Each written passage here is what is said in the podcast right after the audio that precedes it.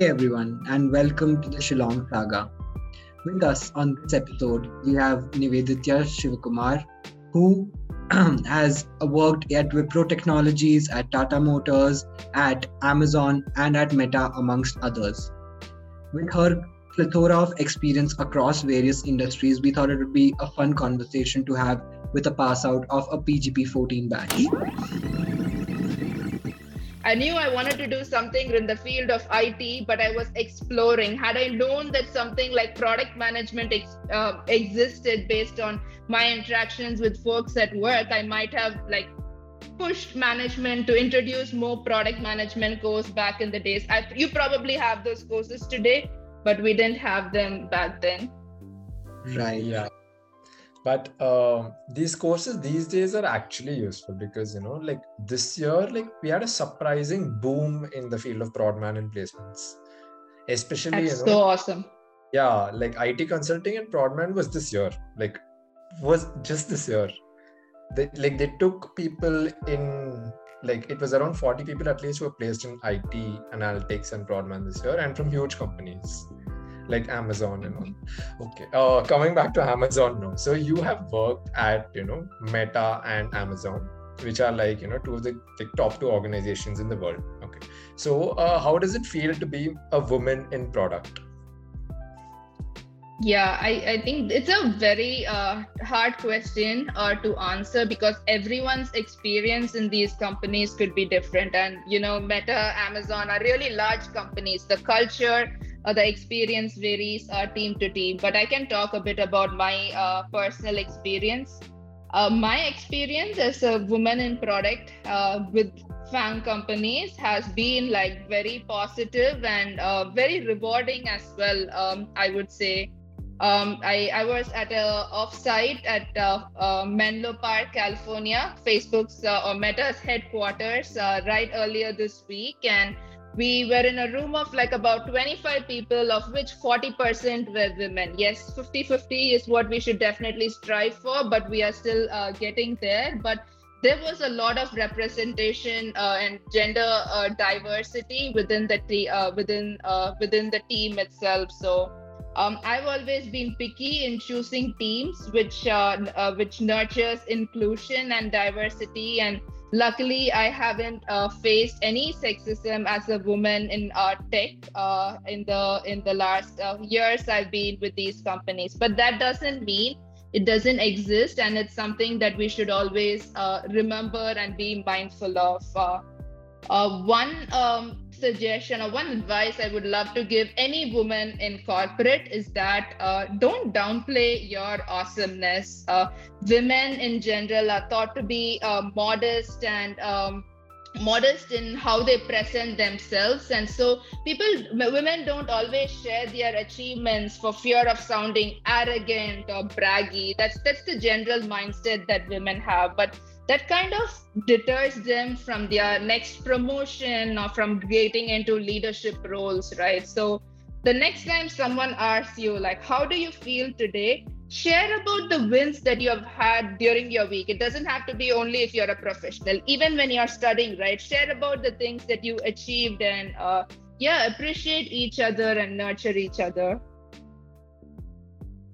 yeah and uh, uh, just about that uh, you know given you're in seattle and you've been there for a while now uh, do you have like a mini shillong in seattle too uh, yeah we do have a... people from college there yeah we we used to meet quite a lot uh, pre pre-pandemic. Uh, so uh, you might already know Alokik, who contributes to the pro- product management initiatives at Shillong, and then Tushar, who was uh, one year junior to me, a PlaceCom member, is also here. So we used to uh, meet quite a lot and play board games.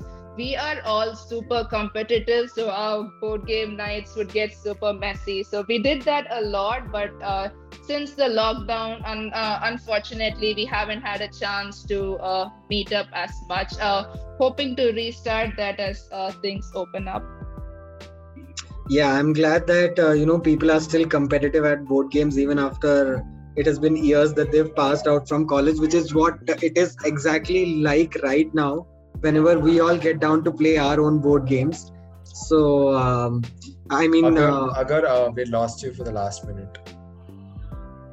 Okay. Uh, so where did you lose me?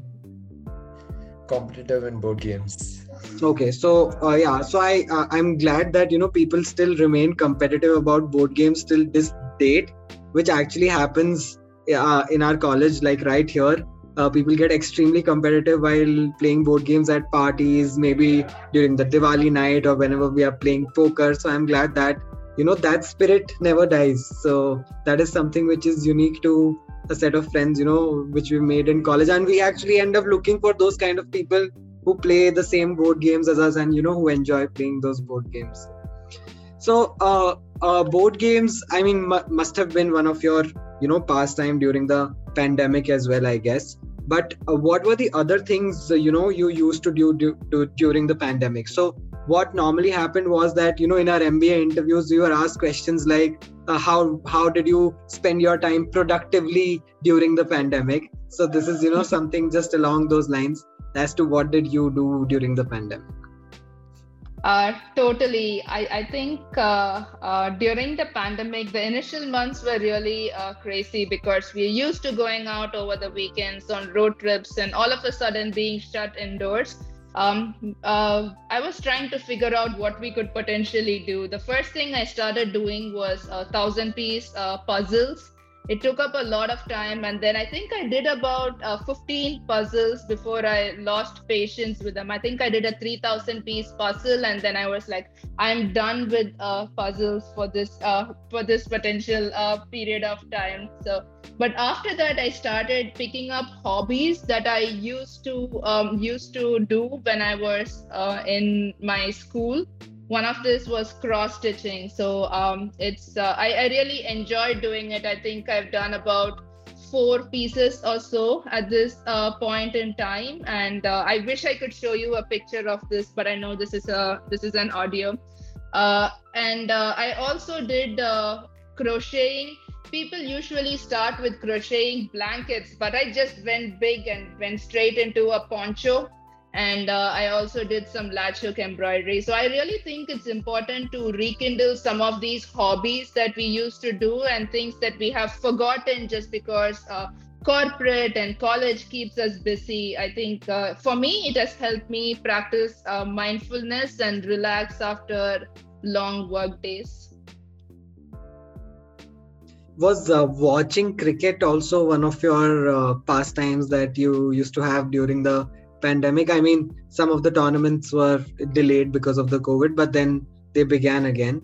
And uh, it, is that where your love for csk uh, stemmed from? Uh, let me tell you by the way uh, the other guy avinash here is from chennai but he supports mumbai indians. So you as an ardent csk fan how do you uh, make the time for watching the games? And how would you defend csk versus a guy who lives in chennai and yet doesn't support csk uh, I think uh, IPL and cricket has nothing to do with uh, pandemic. I've always been, uh, I've always followed cricket to an extent, and uh, IPL has always uh, kept me engaged. So I've always watched, and I totally understand Avinash being a, diff- a supporter of a non-CSK team like I was at one point in time when IPL started in 2008. I used to support RCB. Um, huge fan of uh, Dravid uh, even to date, and uh, uh to an extent that uh, I once went over to his home in Indiranagar, Bangalore, stood outside for almost an hour to get his uh, autograph. He was shooting for some ad commercial, and I just waited out until and he came and he just wrote Rahul on a piece of paper, and I waited for that for one hour. And back then we didn't have cell phone cameras. So i don't even have visual proof. So if, if i show the autograph to someone today they may be like you probably wrote it yourself right? So um, that's where I am. But uh, after Dravid retired, it retired is when Dhoniism took over, and I've been a CSK uh, fan since. And it was really tricky being a non-CSK fan in uh, the common room in my undergrad college SSN uh, because like, people were like bombarding me from every direction. I'll be the only one cheering when um, RCB hit a six, right? Um, and uh, and yeah, I yeah. could honestly, sorry for cutting you. I would honestly, you know, agree with you because in the girls' hostel, you used to just get bombarded. In the guys' hostel, I used to get beaten up for every wicket. so these are the differences there. totally uh, totally yeah it was it was fun uh, it was still fun and uh, i even today like I, I keep an alarm clock in the morning if uh, there is a ipl match uh, some i don't just watch csk i watch other matches as well probably to see how another team losing or winning could impact csk's position in the table right? That is true, and uh, this the backstory is like when we came to know like Nive was a ardent CSK fan was because last year exactly you know one year ago we had the US Canada chapter elections, and you know when we were signing off we said you know good night, and you know she said the night is still young, and we were like what's up? And you know, she's like, you know, she has some CSK matches which she has to watch at 3 a.m. or 4 a.m. Okay, I was like, mind blown. I was like, this is dedication. Okay, this is dedication. yeah. Yeah. And uh, the Levy, so the classic question. So, what advice would you give your younger self or to someone who's stepping into their first job, basically us? You know? Yeah, I, I think uh, I've made a lot of decisions in my uh, career that I don't regret, but if given the chance, I might have uh, done it uh, differently. Uh, the a few things that i would like to share is uh, don't try to be everything to everyone. It's just not possible so don't try so um, when i was in college uh, from sitting for my final placements i was rejected by nine companies before i got picked by tata motors it was hard uh, uh it was definitely hard uh, but um, I, I feel, when I think about it now, I ended up just fine, right? I'm happy with uh, where I am now, but I still have a long way to go. So don't be disheartened when you have rejections, both in your personal and your professional life. Just because a company rejects you doesn't mean that you're bad. It just means that they are looking for different skills and you have something different uh, to offer, which uh, would be more appreciated in a different uh, work environment.